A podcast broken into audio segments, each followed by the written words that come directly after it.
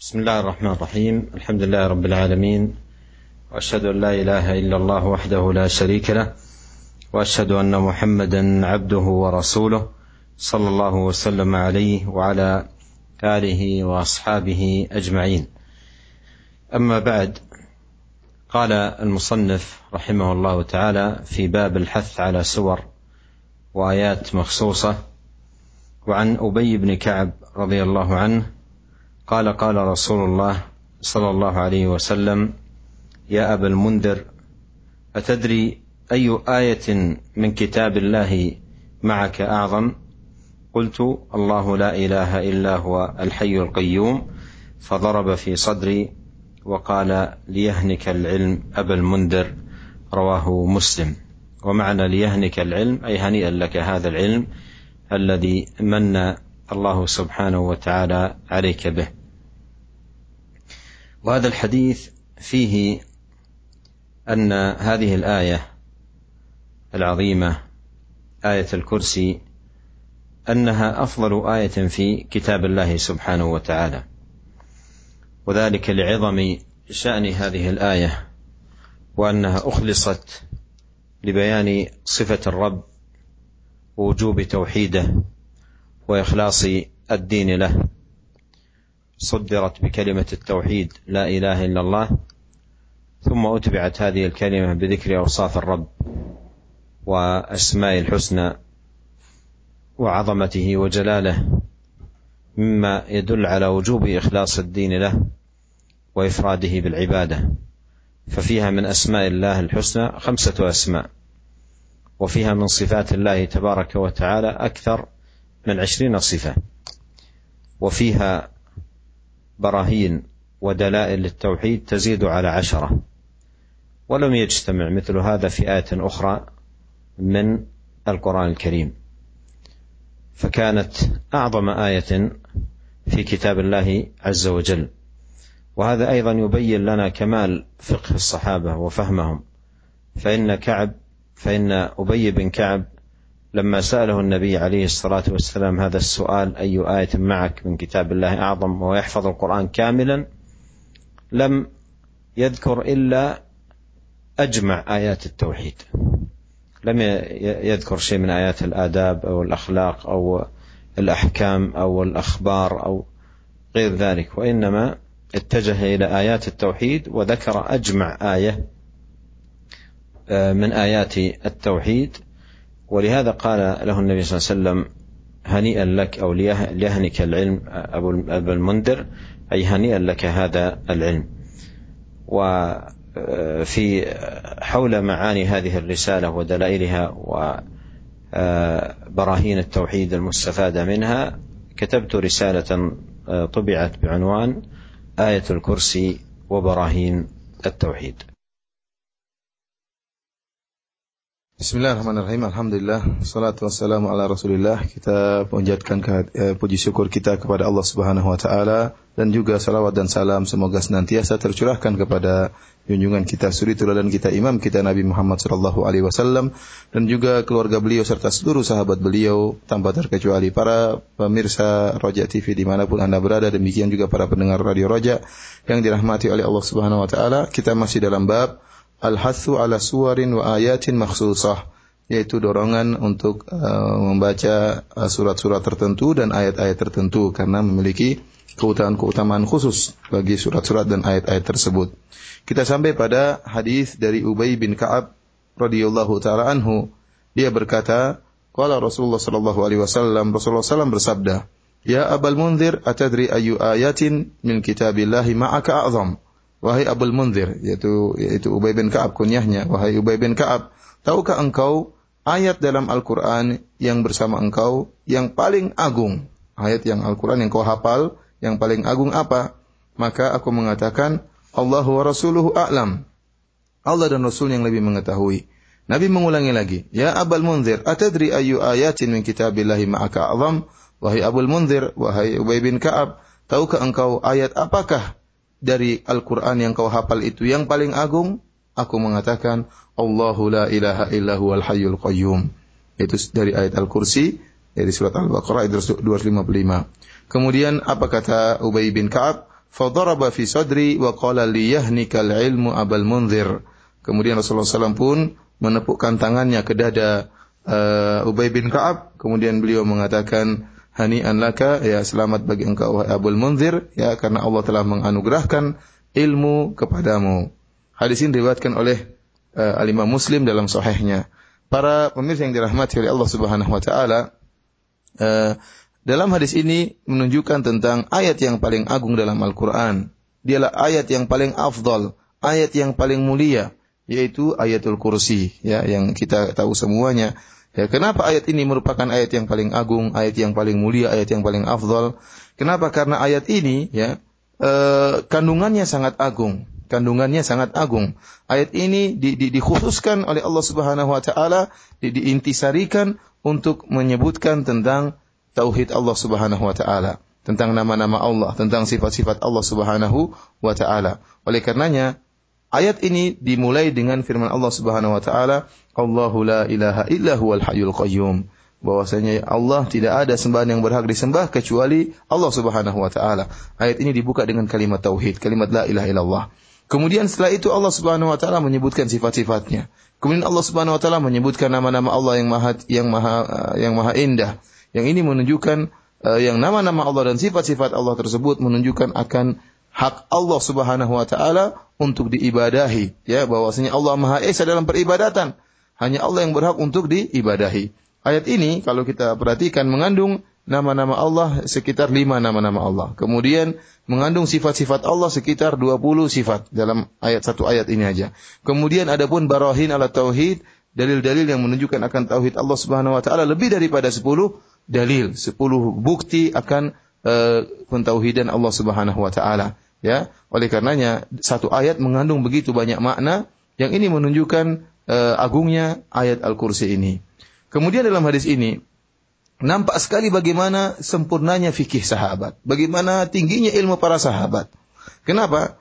Karena Nabi Shallallahu Alaihi Wasallam tatkala bertanya kepada Ubay bin Kaab dan kita tahu beliau menghafal Quran, beliau hafal Quran. Kemudian Nabi Shallallahu Alaihi Wasallam bertanya, Ayu ayatin min kitabillahi ma'aka a'zam, wahai Abul Munzir, Ya, ayat apakah dari Al-Quran yang kau hafal yang paling agung? Ya, ini pertanyaan ditujukan kepada sahabat Ubay bin Ka'ab. Tatkala ditanya tentang pertanyaan ini, maka Ubay bin Ka'ab tidak pergi pikirannya menuju ke ayat-ayat hukum atau ke ayat-ayat cerita, akhbar, tidak. Tetapi langsung beliau mengkonsentrasikan jawaban tersebut kepada ayat-ayat tauhid. Ya, karena beliau tahu bahwasanya keagungan sesuatu karena kandungannya. Dan jika suatu ayat mengandung mengandung tentang tauhid menunjukkan keagungan ayat tersebut. Beliau tidak berpikir tentang ayat-ayat hukum atau ayat-ayat cerita, tetapi langsung uh, pikiran beliau tertuju pada ayat-ayat tauhid. Kemudian di antara ayat-ayat tauhid tersebut beliau memilih ayat Al-Kursi, ya. Ini menunjukkan bagaimana cerdasnya, bagaimana fakihnya Ubay bin Ka'ab. Kemudian beliau memilih dari Al-Quranul Karim satu ayat yang mulia itu ayat Al-Kursi yang tadi telah kita jelaskan kandungannya. Oleh karenanya Nabi SAW tatkala mendengar jawaban Ubay bin Ka'ab, maka Nabi pun menepuk dadanya dengan mengatakan, nikal ilmu ya abal munzir. Yang artinya, selamat engkau wahai Ubay bin Ka'ab, engkau telah diberi, diberi anugerah ilmu oleh Allah Subhanahu wa taala. Dan Syekh Abdul Razak hafizahullah taala memiliki Eh, suatu risalah tentang uh, penjelasan kandungan ayatul kursi dan sudah diterjemahkan oleh beberapa penerjemah di antaranya diterjemahkan oleh Dr.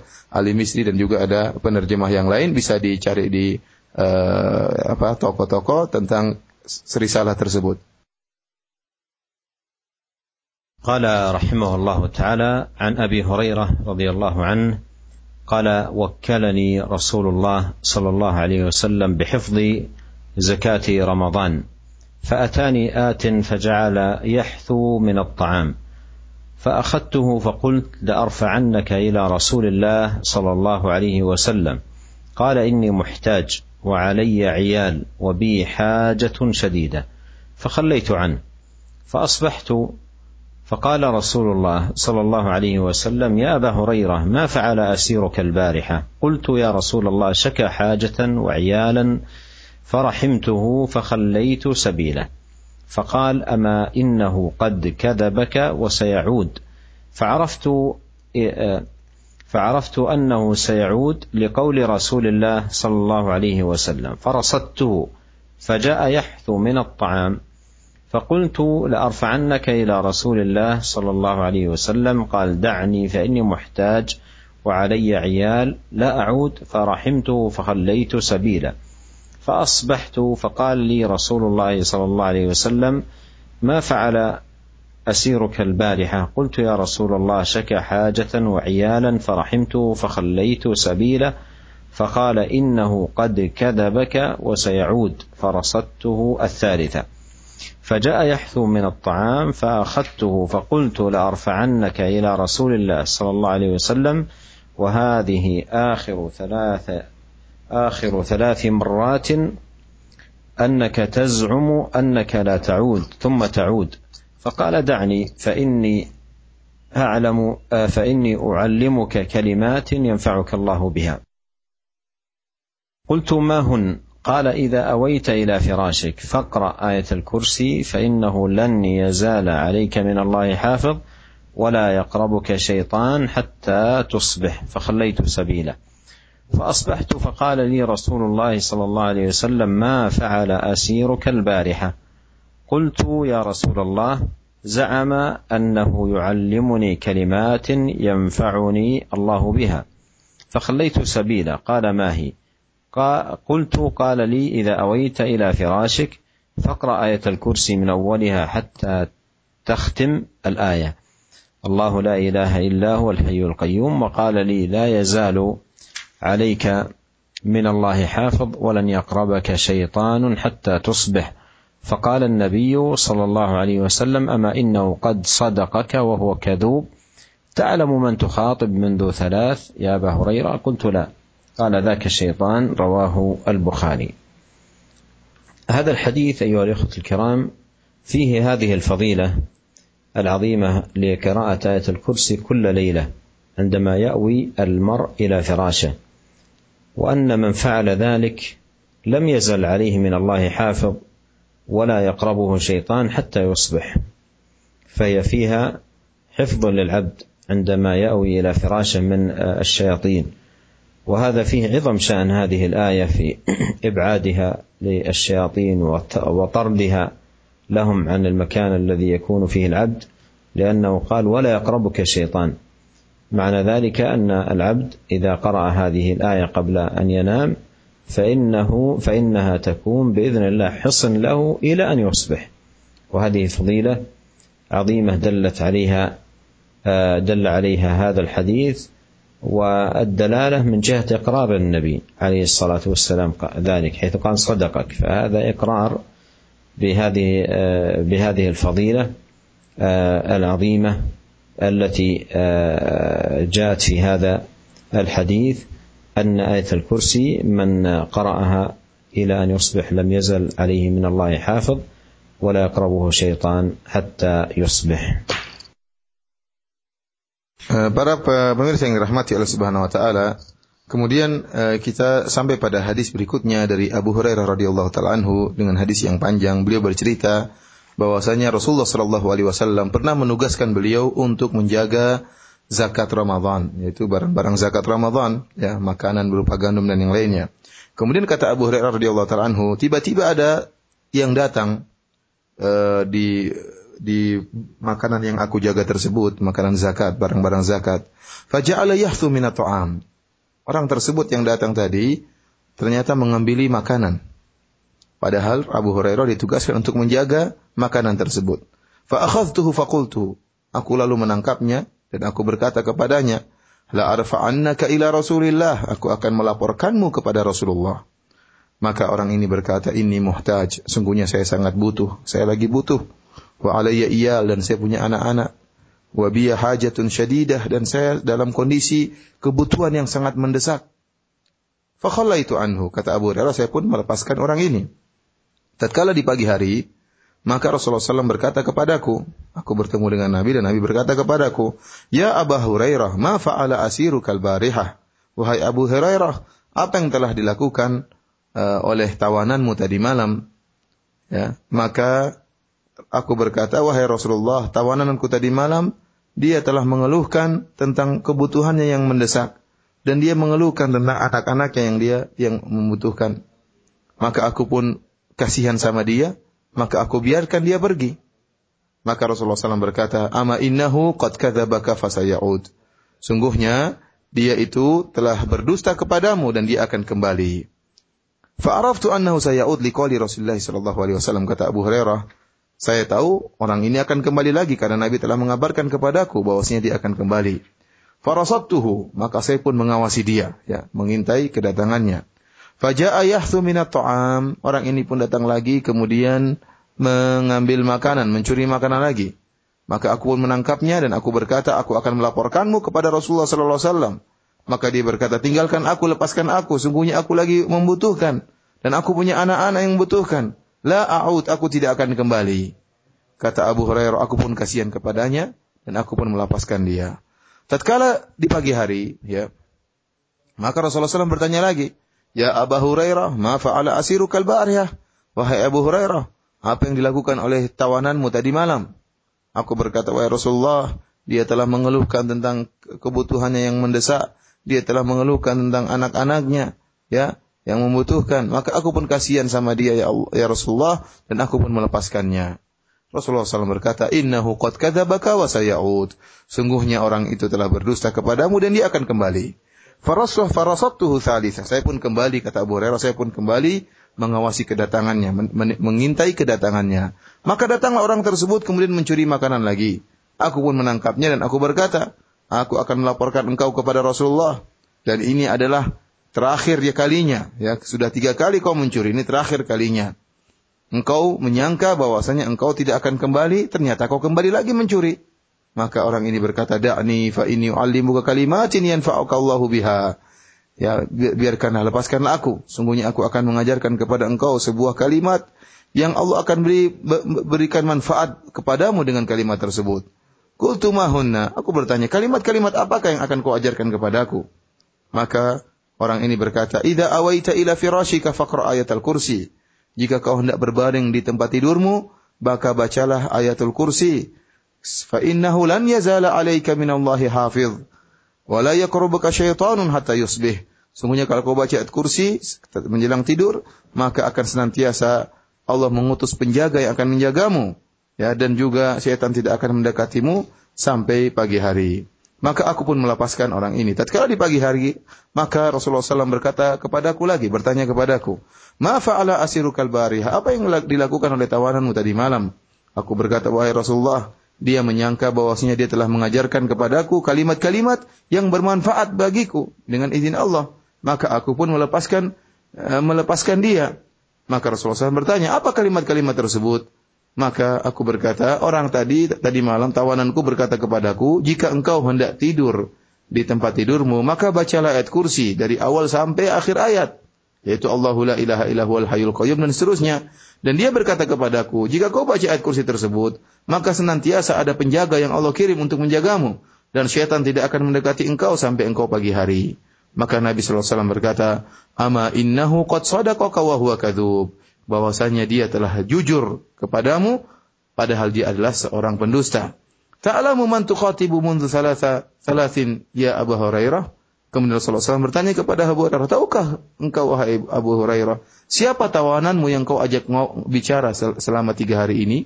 Kultulah, aku tidak tahu ya Rasulullah. Maka Rasulullah SAW berkata, Zaka syaitan. Tawananmu itu adalah syaitan. Hadis ini diriwayatkan oleh Al-Imam Al-Bukhari. Para mirsa yang dirahmati Allah Subhanahu wa taala, dalam hadis ini menjelaskan tentang keutamaan membaca ayat kursi, yaitu dibaca tatkala menjelang tidur setiap malam. Ya dibaca setiap malam menjelang tidur tatkala seorang hendak berbaring di uh, di tempat tidurnya, ya. Karena dalam hadis ini di, uh, Rasulullah sallallahu alaihi wasallam membenarkan apa yang dikatakan oleh syaitan, yang dikabarkan oleh syaitan kepada Abu Hurairah meskipun syaitan adalah pendusta. Tatkala syaitan mengatakan, Ya, idza awaita ila firashika, jika engkau hendak tidur, maka bacalah ayatul kursi. Ya, maka apa katanya? Fa innahu lan yazala 'alaika minallahi hafiz.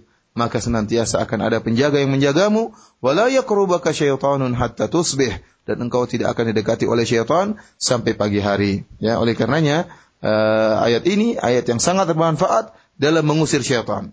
Ayat yang sangat agung untuk mengusir syaitan. Seorang hamba jika membaca ayat ini, tatkala dia hendak tidur, maka dia akan terjaga. Sampai kapan? Sampai subuh hari sampai subuh hari. Oleh karenanya hadis ini menunjukkan akan keutamaan ayat kursi bukan karena uh, pengkabaran dari syaitan tetapi karena Rasulullah SAW membenarkan pengkabaran tersebut dan Rasulullah SAW telah menjelaskan bahwasanya syaitan adalah pendusta namun tatkala itu dia benar tatkala mengabarkan bahwa ke, tentang keutamaan ayatul kursi. قال رحمه الله تعالى عن ابي الدرداء رضي الله عنه أن رسول الله صلى الله عليه وسلم قال من حفظ عشر آيات من أول سورة الكهف عصم من الدجال وفي رواية من آخر سورة الكهف رواهما مسلم. وهذا الحديث في فضل العشر آيات من أول سورة الكهف أو من آخرها في العصمة من فتنة الدجال وان ذلك من أسباب الوقاية من هذه الفتنة أن يحفظ المسلم عشر آيات من أولها أو عشر آيات من آه، آخرها. وفتنة الدجال هي أعظم فتنة تكون على وجه الأرض. وما من نبي بعثه الله سبحانه وتعالى إلا حذره إلا حذر أمته من فتنة المسيح الدجال. Kemudian hadis berikutnya dari Abu Darda radhiyallahu anhu bahwasanya Rasulullah SAW bersabda, "Man hafidha asyara ayati min awali surat Al-Kahfi." Barang siapa yang menghafal 10 ayat dari awal surat Al-Kahfi, usima min dajjal maka dia akan terjaga dari fitnahnya Dajjal. Dalam riwayat yang lain, min akhir surat Al-Kahfi, barang siapa yang menghafal 10 ayat terakhir dari surat Al-Kahfi. Jadi kalau yang riwayat pertama 10 ayat awal dari surat Al-Kahfi, adapun riwayat yang lain 10 ayat terakhir dari surat Al-Kahfi. Kedua riwayat ini diriwayatkan oleh Imam Muslim dalam sahihnya. Hadis ini menjelaskan tentang keutamaan menghafal 10 ayat dari surat Al-Kahfi, baik 10 ayat di awal surat Al-Kahfi maupun 10 ayat di akhir surat Al-Kahfi. Karena barang siapa yang menghafalnya, maka dia akan terjaga dari fitnah dajjal. Dan kita tahu bahwasanya tidak ada fitnah yang paling besar di atas muka bumi ini sebagaimana fitnahnya dajjal. Oleh karenanya ma min nabiyyin Allah tidak ada seorang nabi pun yang diutus oleh Allah Subhanahu wa taala illa hadzara ummatahu kecuali dia akan mengingatkan umatnya dari fitnah dajjal ya. Oleh karenanya ini menunjukkan keutamaan membaca 10 ayat uh, menghafal 10 ayat dari awal surat Al-Kahfi atau 10 ayat dari akhir surat Al-Kahfi قال رحمه الله تعالى وعن ابن عباس رضي الله عنهما قال بينما جبريل قاعد عند النبي صلى الله عليه وسلم سمع نقيضا من فوقه فرفع رأسه فقال هذا باب من السماء فتح اليوم ولم يفتح قط إلا اليوم فنزل منه ملك فقال هذا ملك نزل إلى الأرض لم ينزل قط إلا اليوم. فسلم وقال أبشر بنورين أوتيتهما لم يؤتهما نبي قبلك. فاتحة الكتاب وخواتيم سورة البقرة لن تقرأ بحرف منهما إلا أعطيته رواه مسلم. النقيض الصوت. وهذا الحديث الذي ختم به رحمه الله تعالى هذا الباب فيه فضيلة لسورة الفاتحة وخواتيم سورة البقرة. وقد مر معنا في هذا الباب فضيلة لسورة الفاتحة وفضيلة أيضا لخواتيم سورة البقرة. لكن هنا في هذا الحديث فيه البشارة بهاتين السورتين البشارة بعظم شأن هاتين السورتين ومكانتهما آه، الرفيعة وأنهما نوران وأن العبد لا يقرأ بحرف منهما إلا أوتيه وهذا يدل على المكانه العظيمه لسوره الفاتحه ولما ختمت به سوره البقره. Para yang dirahmati oleh Subhanahu wa taala, kita lanjutkan hadis berikutnya, ya hadis terakhir dari bab ini, yaitu dari sahabat Ibnu Abbas radhiyallahu taala anhuma. Beliau berkata, tatkala Jibril alaihissalam duduk ya di sisi Nabi sallallahu alaihi wasallam, Sami anaqidan min fauqihi. Tiba-tiba terdengar suara ya dari atasnya. Maka Jibril alaihissalam pun mengangkat kepalanya mengarah ke atas. Kemudian dia berkata hadza babun minas sama futihal yaum. Ya. Jibril mengomentari suara yang terdengar tersebut. Dia mengatakan ini suara pintu yang di, ada di langit dan baru dibuka hari ini. Walam yuh walam yuftah qat illa yaum dan pintu tersebut yang ada di langit ini tidak pernah dibuka sebelumnya kecuali hari ini. Fanazala minhu malakun, maka turunlah malaikat ya dari pintu tersebut. Kemudian Jibril alaihissalam berkata, "Hadza malakun nazala ilal ardi lam yanzil qat illa yaum." Malaikat ini turun ke bumi dan sebelumnya tidak pernah turun kecuali dia turun hari ini. Fasallam. Kemudian malaikat tersebut memberi salam. Kemudian malaikat tersebut berkata, Abshir binurain, binurain. Gembiralah engkau dengan dua cahaya. Utitahuma. Yang dua cahaya tersebut diberikan kepada engkau. Lam yu'tahuma nabiyun qablak. Dan tidak ada seorang nabi pun yang pernah diberikan dengan dua cahaya ini, wahai Rasulullah sebelum engkau. Jadi Rasulullah SAW diberi kabar gembira dengan dua cahaya yang diberikan kepada Nabi SAW. Apa dua cahaya tersebut? Kata malaikat ini, Fatihatil Kitab, yaitu surat Al-Fatihah, wa khawatimi suratil Baqarah, dan ayat-ayat terakhir dari surat Al-Baqarah. Lan taqra' harfin minha, engkau tidak membaca satu huruf pun dari surat-surat ini, illa u'titahu, kecuali kau diberikan pahala dari ganjaran dari e, membaca dua surat ini, baik surat Al-Fatihah maupun penutup surat Al-Baqarah. Hadis ini diriwayatkan oleh Imam Muslim. Para mirsa yang dirahmati oleh Allah Subhanahu wa taala, ya dalam hadis ini ya e, di, dijelaskan tentang e, adanya suara, suara yang terdengar ternyata suara tersebut adalah suara yang keluh bunyi dari pintu yang terbuka di langit dan kemudian turun malaikat menjelaskan e, kabar gembira tentang dua cahaya yang diberikan kepada Nabi Shallallahu Alaihi Wasallam. Ya, dua cahaya tersebut adalah surat Al-Fatihah dan penutup dari surat Al-Baqarah. Kita telah lalu penjelasan tentang keutamaan surat Al-Fatihah ya dalam hadis-hadis sebelumnya dan juga telah lalu penjelasan tentang uh, keutamaan baca dua ayat terakhir dari surat Al-Baqarah. Akan tapi pada hadis ini khusus ada penjelasan yang lebih tentang kabar gembira. Kabar gembira bagi orang yang membaca dua uh, surat ini yaitu bahwasanya uh, dua surat ini seperti cahaya cahaya yang diberikan kepada Rasulullah Sallallahu Alaihi Wasallam sehingga jika Nabi Sallallahu Alaihi Wasallam baca satu huruf pun dari ayat ini dari surat ini maka Nabi akan diberikan ganjaran oleh Allah Subhanahu Wa Taala. Inilah hadis yang terakhir sebagai penutup dari uh, bab tentang keutamaan uh, membaca surat-surat tertentu dan ayat-ayat tertentu dari Al-Quranul Karim. قال رحمه الله تعالى باب استحباب الاجتماع على القراءة. قال عن أبي هريرة رضي الله عنه قال قال رسول الله صلى الله عليه وسلم وما اجتمع قوم في بيت من بيوت الله يتلون كتاب الله ويتدارسونه بينهم إلا نزلت عليهم السكينة وغشيتهم الرحمة وحفتهم الملائكة وذكرهم الله في من عنده رواه مسلم. هذا هذه الترجمة استحباب الاجتماع على القراءة أي على قراءة القرآن الكريم. وينبغي أن يعلم أن الاجتماع على قراءة القرآن له صور مما يفعله الناس. وينبغي أن تعرف وأن يفرق بينها. الأولى أن يكون واحد يقرأ والباقي يستمعون إلى قراءته. أحدهم يقرأ والباقي يستمعون وهذه صورة آه، ورد ما يدل عليها. حيث تقدم معنا قريبا في الباب الذي قبله آه، أن ابن مسعود كان يقرأ والنبي صلى الله عليه وسلم يستمع وقال لابن مسعود إني أحب أن أسمعه من غيري. فهذه الصورة ورد ما يدل عليها. الثانية من الصور أن يقرأ قارئ ثم يقف ثم يعيد الآخر ما قرأ. وذلك من أجل أن أن يتعلم القارئ فيقرأ وهو ما يسمى التلقين.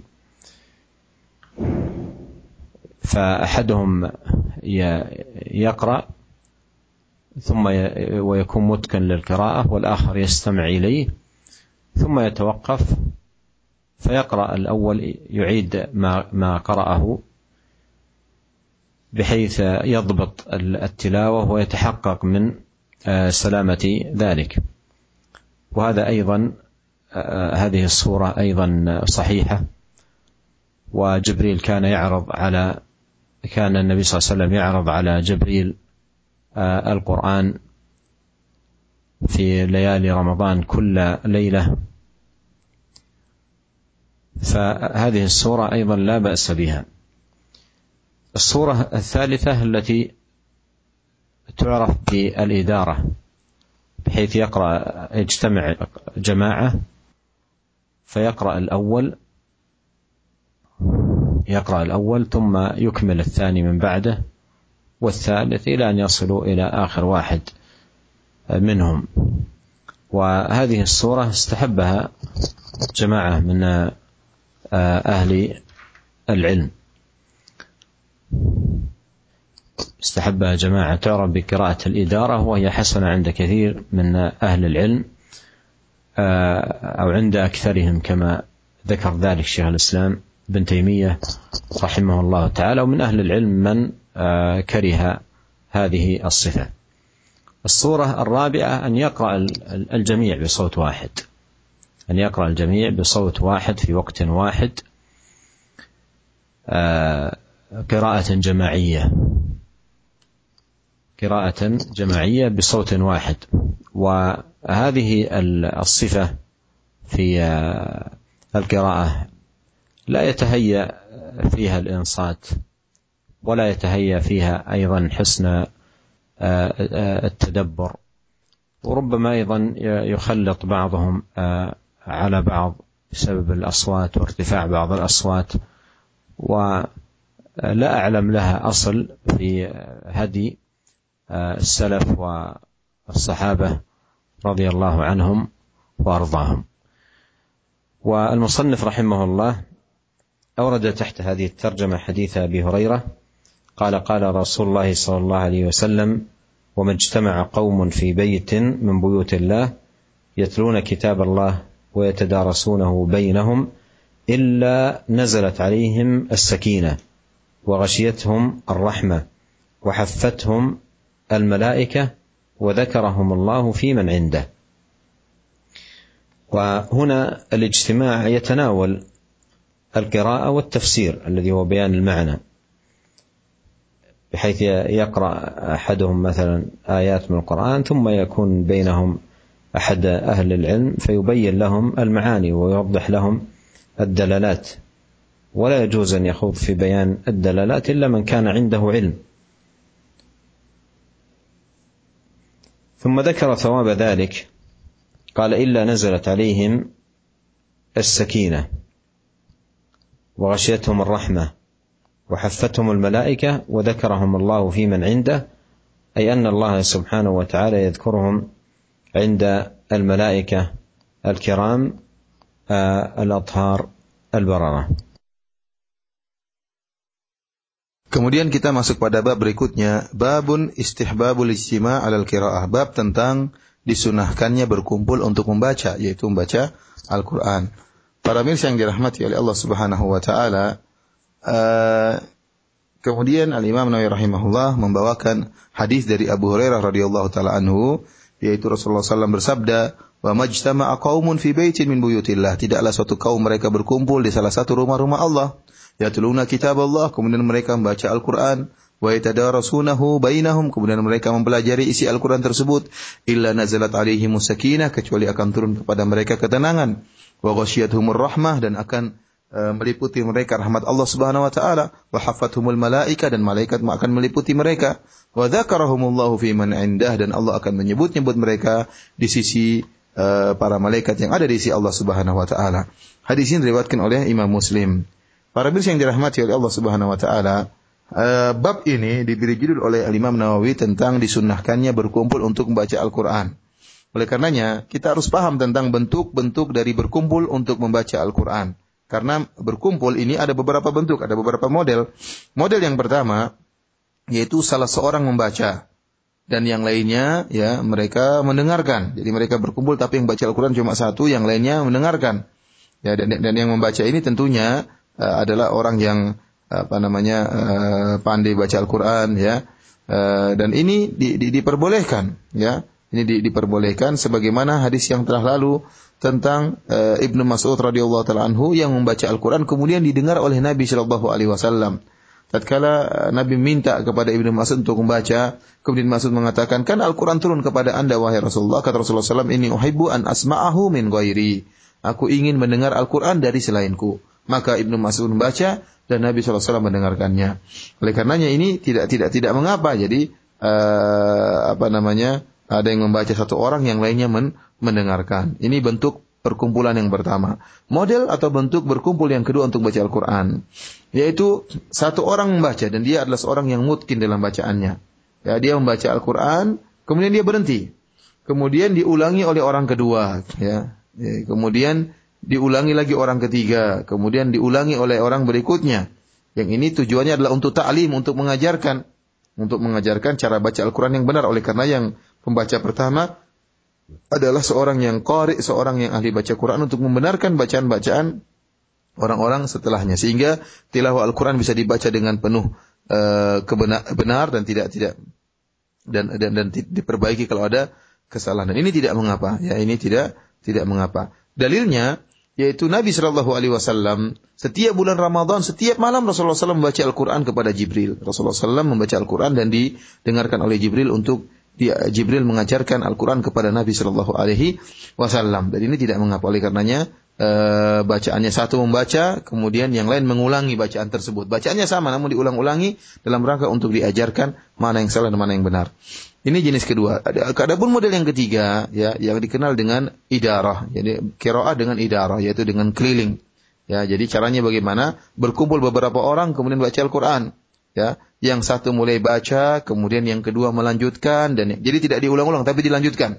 Yang pertama baca, kemudian yang kedua uh, melanjutkan, yang ketiga melanjutkan dan seterusnya. Jadi bacaan Al-Qur'annya dilanjutkan terus dan tidak diulang-ulang.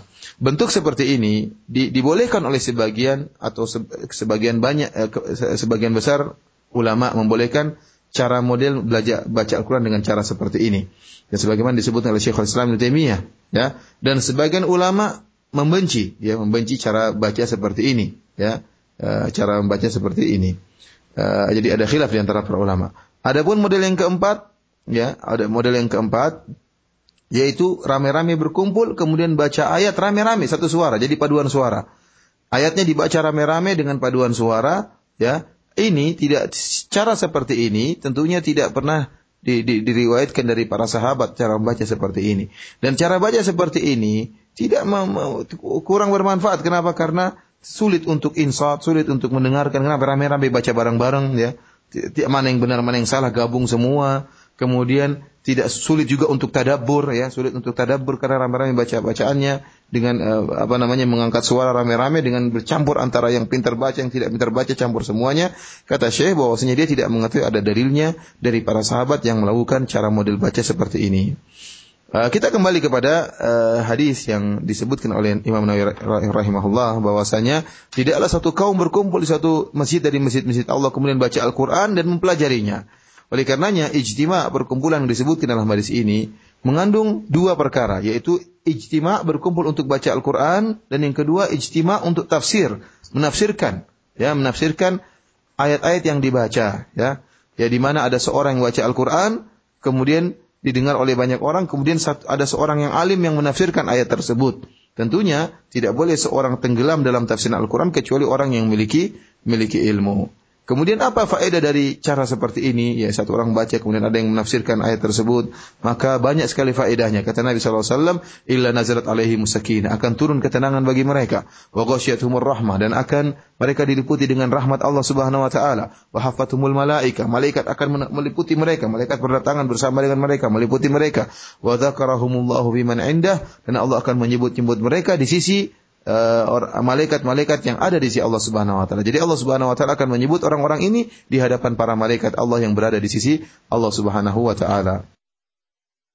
وكذلك القراءة التي هي التلقين لبنية التعليم للجماعة كان يكون الأستاذ ولا سيما في المراحل الأولى من مراحل التعليم الأستاذ يقرأ الآيات بصوت جيد ومخارج وأحكام جيدة والطلاب من ورائه بصوت واحد يعيدون مع الأستاذ ما لقنهم إياه من آيات. فهذه أيضا آه، ليس هناك ما يمنع آه، شرعا من قراءتها لأن بهذه الصفة لأن هذا غرض آه، للتعليم والتلقين بحيث يكون مجموعة الطلاب كلهم يستفيدون سماعا ثم تلاوة للآيات فليس هناك ما يمنع من ذلك وبعد ذلك عقد بابا جديدا في فضل الوضوء ويؤجل بإذن الله سبحانه وتعالى إلى اللقاء القادم وبالله وحده التوفيق.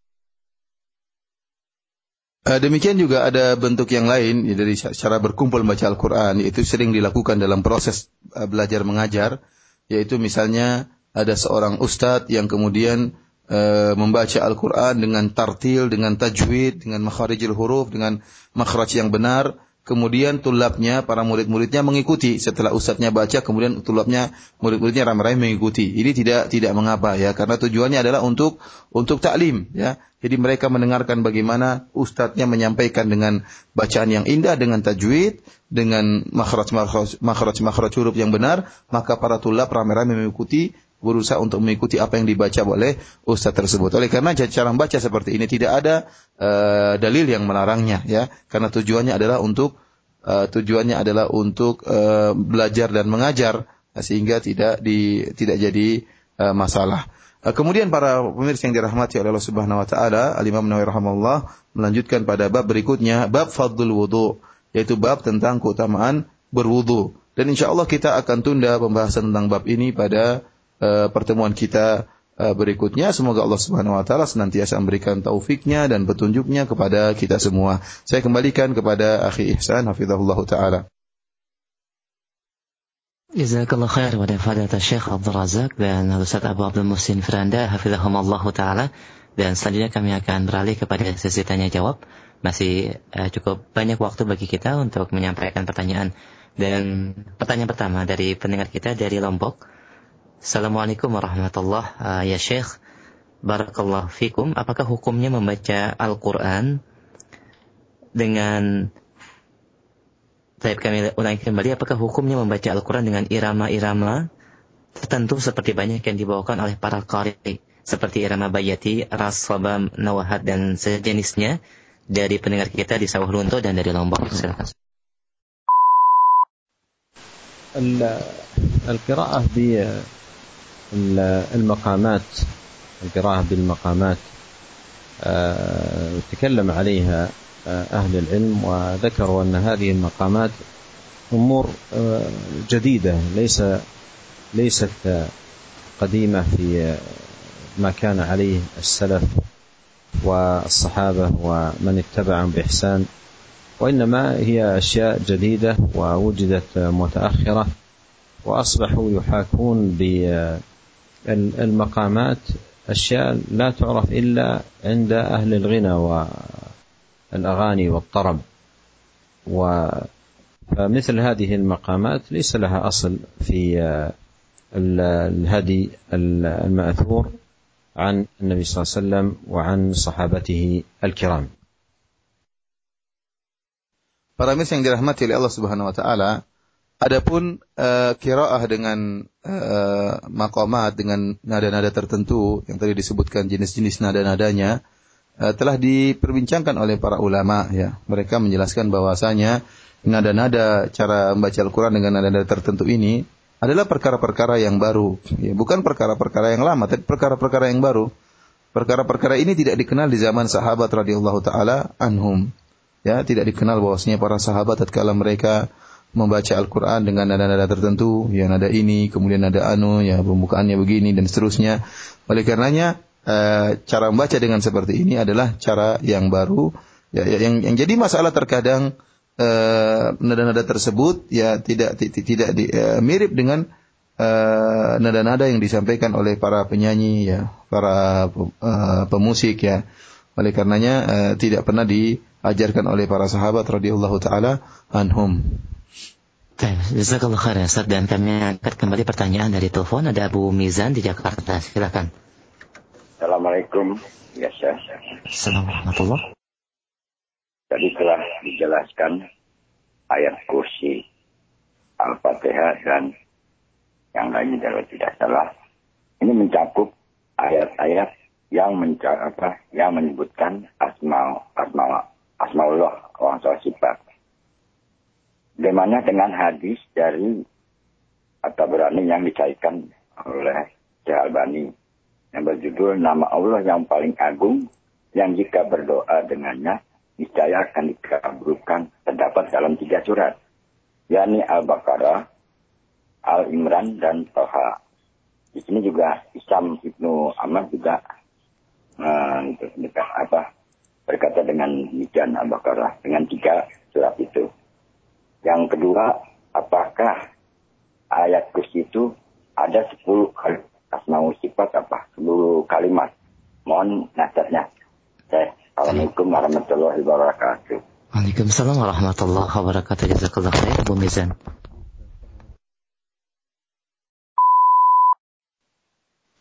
فيما يتعلق بسؤال السائل الأول وهو عن الحديث فالحديث صحيح أن اسم الله تبارك وتعالى الأعظم في ثلاث آيات آية الكرسي وأول سورة آل عمران وفي سورة طه. في سورة طه. وهذا هذه الآيات اجتمع فيها بعض ال بعض ال الأسماء ولا سيما الله والحي والقيوم. وهذه الأسماء الثلاثة هي من أكثر الأسماء التي آه، فيها أكثر أقوال أهل العلم في آه، تعيين الاسم الأعظم. وللعلماء في تعيين الاسم الأعظم آه، خلاف مشهور وأقوال كثيرة. لكن من أشهرها وأقواها أن اسم الله الأعظم هو الله أو الحي القيوم وهو في جاء في هذه الآيات التي جاء ذكرها في آه، هذا الحديث الذي أشار إليه السائل.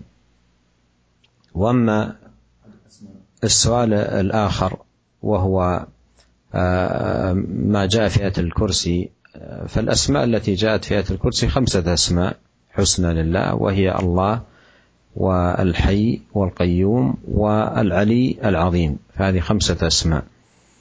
وكل اسم من هذه الأسماء دال على ثبوت صفة كمال لله سبحانه وتعالى.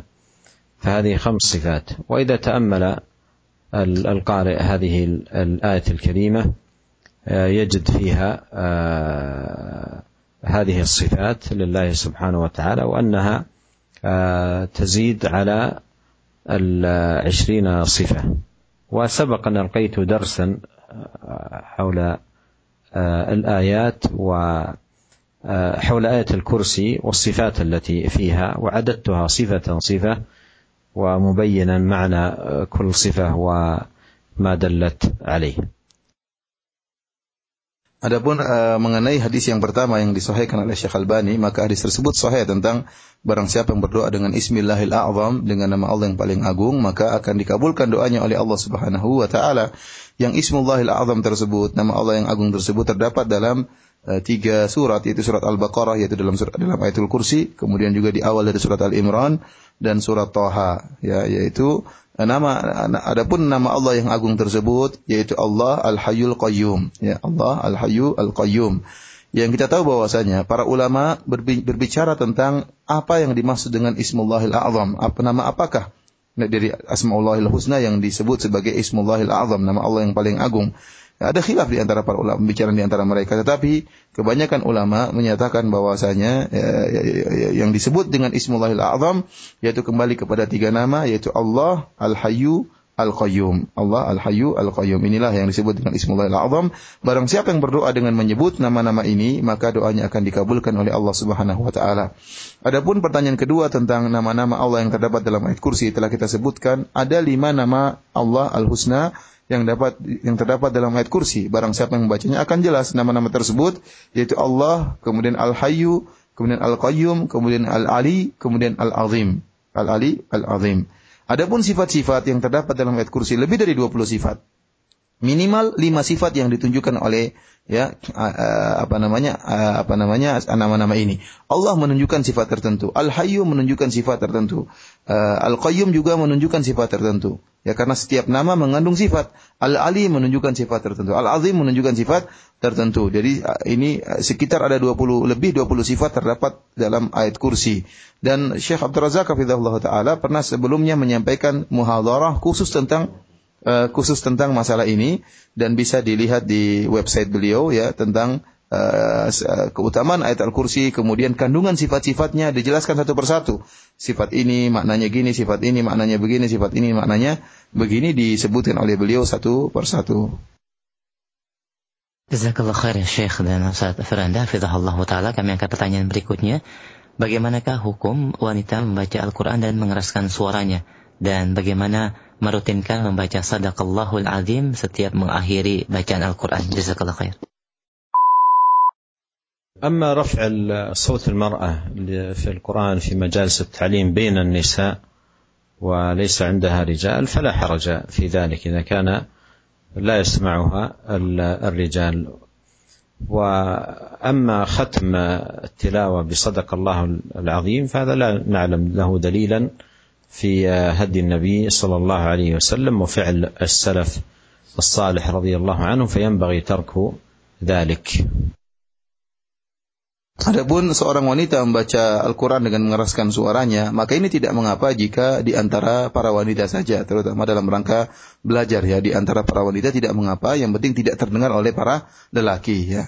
Adapun pertanyaan yang kedua tentang setelah membaca Al-Quran mengatakan sadaqallahul azim, maka beliau menjelaskan bahwasanya beliau tidak menemukan dalil yang menunjukkan akan hal ini dan juga tidak ditemukan dari para sahabat yang setelah membaca Al-Quran mereka mengucapkan sadaqallahul azim, maka yang lebih utama adalah meninggalkan uh, perkataan sadaqallahul azim. Jazakallah khair. Kami angkat pertanyaan berikutnya dari beberapa pendengar yang sama. Ya Syekh tadi disampaikan beberapa model mempelajari atau membaca Al-Quran yang disebutkan bagaimana keadaan kami yang jauh berada di luar pulau sedangkan Syekh di kota Madinah serta kami juga mengambil manfaat membaca Al-Quran melalui TV dan radio Roja ada yang dari Papua, Ambon, Lampung dan Aceh apakah masih uh, kami mendapatkan bagian keutamaan dari hadis yang disebutkan tadi mendapatkan rahmat dan seterusnya jazakallah khair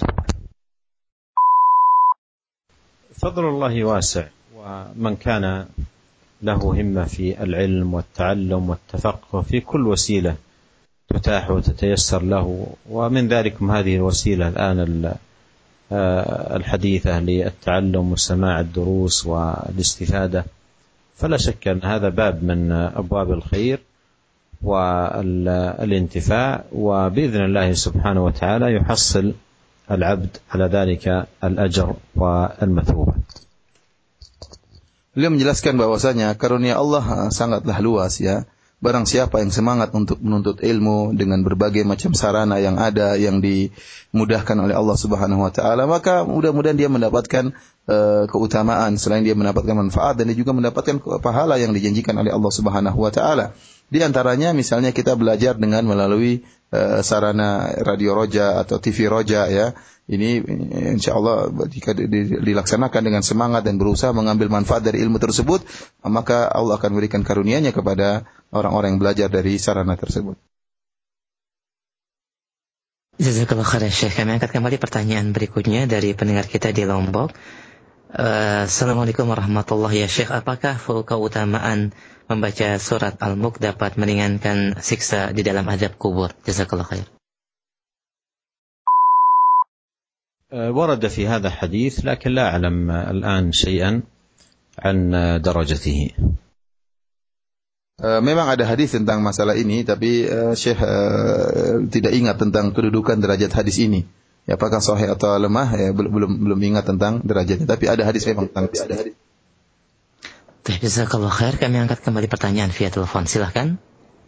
Assalamualaikum. Waalaikumsalam warahmatullahi Dengan siapa umum di mana? dari Dina di Bekasi. Baik, silahkan. Uh, gini Ustaz, uh, Syekh mau nanya, kalau misalnya kita membiasakan setiap pertemuan itu membaca Al-Quran, itu boleh nggak? Terus yang kedua pertanyaannya adalah, uh, kalau untuk masalah apa pikir pagi nih Ustaz, waktunya itu eh jam 6 atau boleh sampai jam 9? Nah saya bingung. Iya, jazakallah Ada yang bilang jam 6, ada yang bilang jam 9. Bisa kira Ustaz. Assalamualaikum warahmatullahi wabarakatuh. Waalaikumsalam warahmatullahi wabarakatuh. Silakan Ustaz. نجتمع بين النساء قبل المحاضرة نبتدئ دائما بقراءة القرآن المداومة على ذلك لا يجوز ثم الأمر الثاني يسأل متى نقرأ أذكار الصباح إلى متى هل يجوز الساعة 6 أو الساعة 9 صباحا اجتماع أو القراءة على الطريقة التي التفصيل الذي سبق مر معنا في الدرس إذا كان على وجه التعلم وانتهاز فرصة وجودهم في قبل المحاضرة يكون في مثلا مقرئة أو امرأة متقنة في القرآن للاستفادة منها والعرض عليها فهذا أمر لا حرج فيه للاستفادة والتدارس القرآن ومر معنا ما يدل على فضل ذلك. وأما أذكار الصباح فإنها تبدأ من طلوع الصبح إلى طلوع الشمس.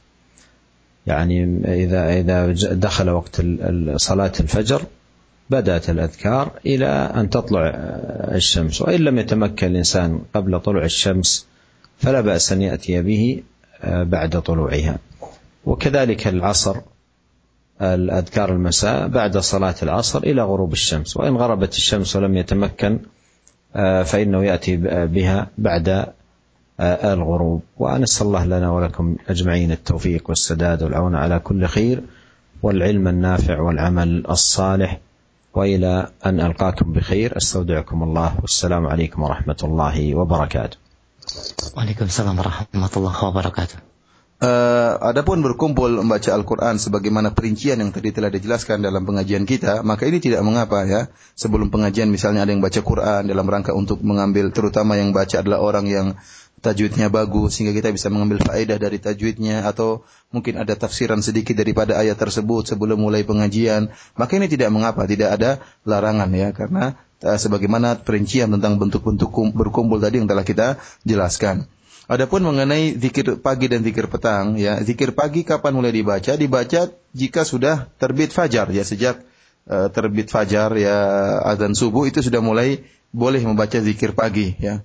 Apakah setelah sholat subuh atau sebelum subuh? Yang penting jika sudah di azan azan subuh, maka itu saat boleh untuk membaca zikir zikir pagi. Sampai kapan bacanya? Sampai terbit matahari. Kalau terbit matahari, maka itulah itulah waktu baca dari antara terbit fajar sampai terbit matahari. Namun barang siapa yang tidak sempat untuk membaca uh, sebelum terbit matahari, maka dia boleh membacanya setelah terbit matahari ya. Namun yang utama adalah dari setelah azan subuh sampai terbit matahari. Demikian juga zikir sore, zikir petang, yaitu dibaca sampai terbenam matahari. Barang siapa yang tidak sempat baca sampai terbenam matahari, maka dia boleh baca setelah terbenam matahari. Demikianlah para mirsa yang dirahmati Allah Subhanahu wa taala kajian kita pada kesempatan kali ini. Semoga Allah Subhanahu wa taala senantiasa memberikan taufiknya, memberikan ilmu yang bermanfaat bagi kita dan memudahkan kita untuk mengamalkan apa yang telah kita ilmui dan semoga Allah Subhanahu wa taala memberikan petunjuk kepada kita kepada jalan yang lurus. Demikian saja para pemirsa yang dirahmati Allah Subhanahu wa taala. Uh, kajian kita kali ini wabillahi taufik. Assalamualaikum warahmatullahi wabarakatuh.